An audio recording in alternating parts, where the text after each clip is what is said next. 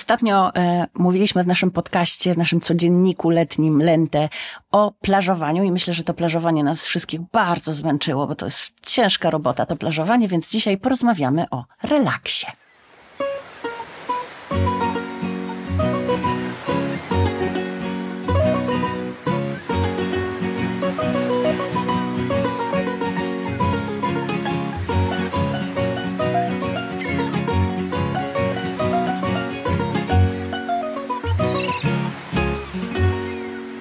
Konkretniej o sieście, nie bójmy się tego słowa. To jest magiczne słowo, które w Polsce mm, może oznaczać wymówkę odrobienia czegokolwiek, a, mm, a w krajach Morza Śródziemnego oznacza po pierwsze, że nie kupisz nic w sklepach i nic nie zjesz, bo wszystko jest zamknięte, więc najlepiej położyć się w chłodniejszym miejscu albo w cieniu i jakoś po prostu przeczekać, robić to, co inni. Czyli co właśnie, co robią ludzie Śródziemnomorza podczas siesty?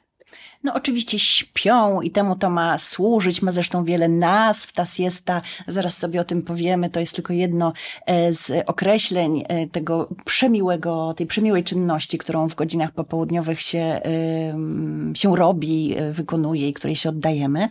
Ale wiesz co, w ogóle jak szykowałam sobie ten odcinek i rozpisywałam, o czym mogłybyśmy pogadać, to mój pierwszy pomysł był taki, żeby porozmawiać o relaksie w ogóle. No było to ciężkie, bo w sumie kraje śródziemnomorskie głównie się z relaksem kojarzą i tutaj tych tematów jest dużo, więc potem próbowałam zawęzić kwestie i y, zaproponować, żebyśmy porozmawiały o rozmaitych y, grach planszowych i różnych takich gestach relaksujących, którym się y, mieszkańcy tych krajów południa oddają. I rzeczywiście możemy sobie dwa słowa o tym powiedzieć, ale no później na pewno do tej siesty dojdziemy, bo, bo nie ma nic tak miłego i tak relaksującego jak, jak południowa drzemka.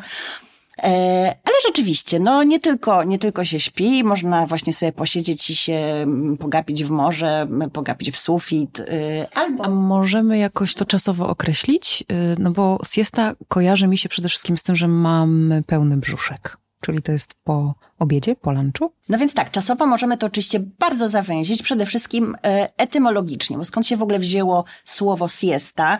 E, wzięło się z łaciny, jak to zwykle bywa w tych krajach, e, gdzie w starożytności, starożytni Rzymianie oddawali się odpoczynkowi o godzinie, którą określali mianem ora sesta, czyli godzina szósta.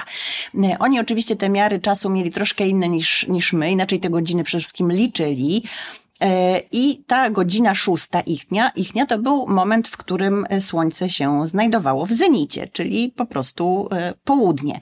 E, w związku z tym ta starożytna siesta wypadała między naszą dwunastą a trzynastą. To jest moment, który, w którym dzisiaj nad Morzem Śródziemnym jeszcze się nie chrapie, dopiero za chwilę, ale właśnie e, szykujemy się do tego w ten sposób, że spożywamy obiad. Szczególnie mm, we Włoszech i szczególnie na południu Włoch to jest taki moment święty. E, zresztą opowiadałyśmy już o tym w, w naszym odcinku przy stole, e, że we Włoszech godzina 12, szczególnie właśnie na południu, wybija i wszyscy wstają od biurek i albo idą do baru, albo do jakiejś kantiny, stołówki, albo odpakowują swoje jedzenie przygotowane w domu i e, oddają się konsumpcji. E, to jest, e, tak jak mówię, oczywiście w, na północy to się często trochę przesuwa i bywa tak, że gdzieś tam w okolicach Mediolanu to jest bardziej godzina 13, ale zwykle jest to właśnie rzeczywiście okolica południa.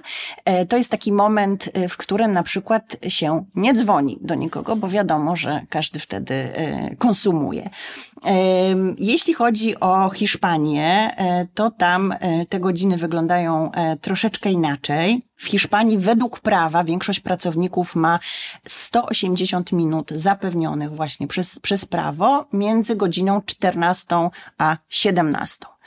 E, także jest to taka dosyć długa e, przerwa. Dlaczego? No, zakłada się, że będzie się chciało pojechać w tym czasie do domu, prawda? No, nikt nie będzie przy biurku gdzieś tam w jakimś urzędzie e, drzemał.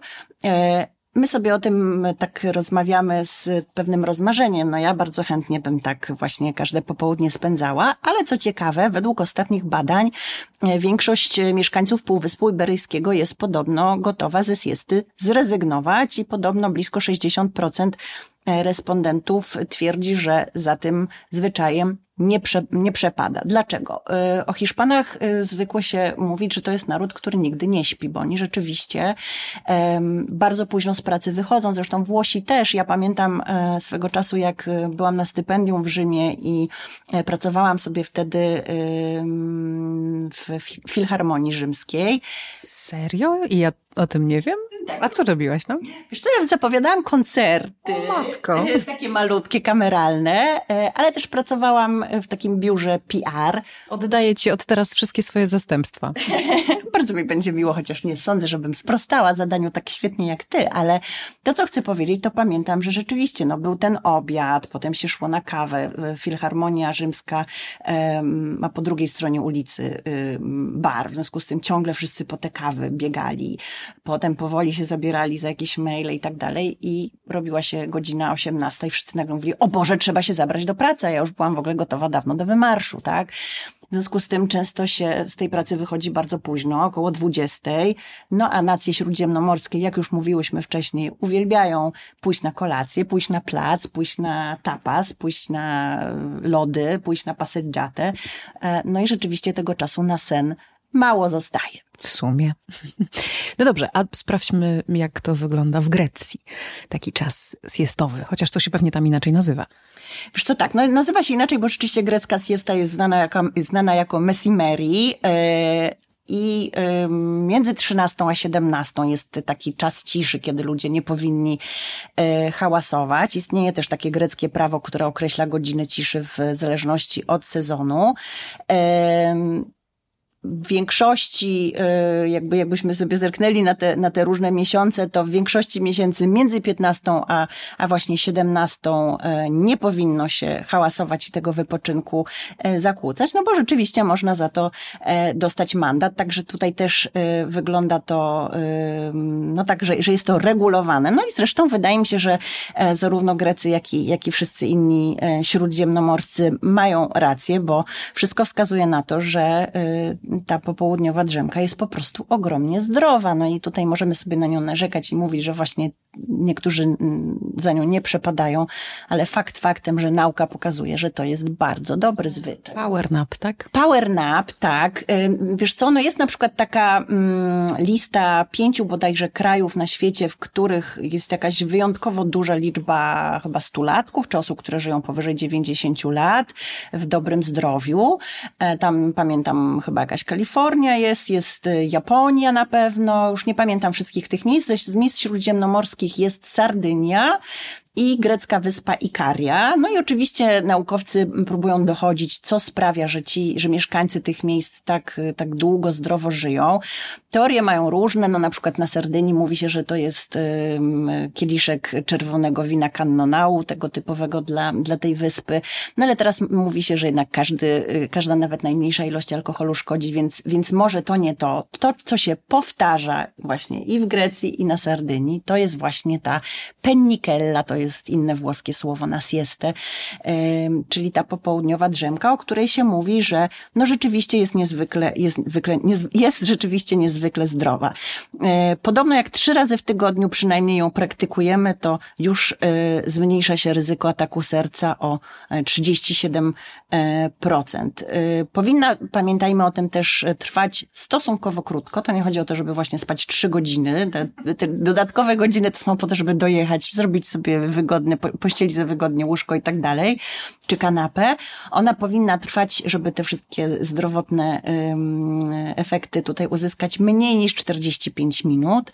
E, wtedy poprawia koncentrację, redukuje napięcie, wpływa pozytywnie na pamięć, na kreatywność. No i coś chyba w tym jest, bo mówi się, że wielkim wielbicielem mm, e, siesty był e, Leonardo da Vinci, Albert Einstein, no więc rzeczywiście takie osoby osoby, które o kreatywność możemy podejrzewać. Ja słuchałam ostatnio y, w jednym z podcastów rozmowy z Miłoszem Brzezińskim, który opowiadał o tym, kiedy jesteśmy najbardziej kreatywni i jak pracować ze swoją kreatywnością. Tu dodam, ale to sprawdzę. To było w jednym z moich ukochanych podcastów, y, który nazywa się Przetłumacze, o tłumaczeniach, o językach. No i właśnie o, o Miłosz Brzeziński opowiadał tam o, o pracy tłumaczy, ale tak naprawdę no, o pracy w ogóle. I on mówił, że taki pik kreatywności mamy zaraz po obudzeniu się, czyli albo rano, albo tuż po power nap. I to jest y, taki dobry, też dobra wymówka, żeby się położyć, bo kiedy wstajemy, to nasz mózg czuje, że znowu się obudził, więc znowu musi tam przy, przy, przyspieszyć. Mm, a propos um, zadań, co jeśli już najedzeni, trochę odespani, tacy, wiesz, prze, przebudzeni, chcemy jakoś spędzić jeszcze chwilę czasu e, e, razem. Wspominałaś na początku o grach e, i takich aktywnościach wspólnych. E, w co się gra? Nad Morzem Śródziemnym. Wiesz co, no oczywiście każdy kraj ma swoje obyczaje. Y, mnie y, kojarzy się taki obrazek y, i z Turcji, i z Izraela, i z Grecji. Panów głównie, no to jakoś tak jest, że to głównie panowie siedzą przy stoliczku albo przy krześle pochyleni i grają w coś, co my po polsku nazywamy tryk-trakiem bodajże. Po Izra... To takie, te, takie z takimi trójkątami na takiej planszy? Takiej? Plansza, tak. E, dla dwóch osób gra, znana już w starożytności, bardzo popularna, e, no właśnie nad Morzem Śródziemnym, szczególnie w tej bardziej wschodniej części. E, w Izraelu nazywa się to szerzbeż i naprawdę wszyscy to grają. W tych wszystkich kantorkach ci panowie, którzy, nie wiem, od których się wypożycza samochody, czy par parkingi obsługują, czy tam, nie wiem, lody sprzedają, akurat nie mają klientów, oni wszyscy siedzą i e, przy tej, przy tych planszach e, e, właśnie spędzają czas. W Jerozolimie się w tę grę również gra i mówi się, że jest to taka gra ponad podziałami. Od kilku lat we wschodniej części Jerozolimy organizowane są turnieje gry w Szerzbeż i udział w tych rozgrywkach biorą zarówno Żydzi, jak i muzułmanie i chrześcijanie. Także trzy, trzy religie siedzą nad tymi, nad tymi planszami. Podobno jest piękna, przyjazna atmosfera, a na zakończenie już po rozgrywkach wszyscy siadają do wspólnego stołu, gdzie się konsumuje humus i falafel. Um, także, także taka urocza historia. Można też nad Morzem Śródziemnym w czasie siesty pograć na przykład w bóle, tak? To na południu Francji, e, czy jakiś inny rodzaj gry w kule, bo one też mają różne typy. E, także tych możliwości jest wiele, ale ja jednak myślę, że jak jest bardzo gorąco, to jednak najlepiej na chłodnym prześcieradle. Wszelkie gry są dla mnie takim synonimem bycia slow i życia slow.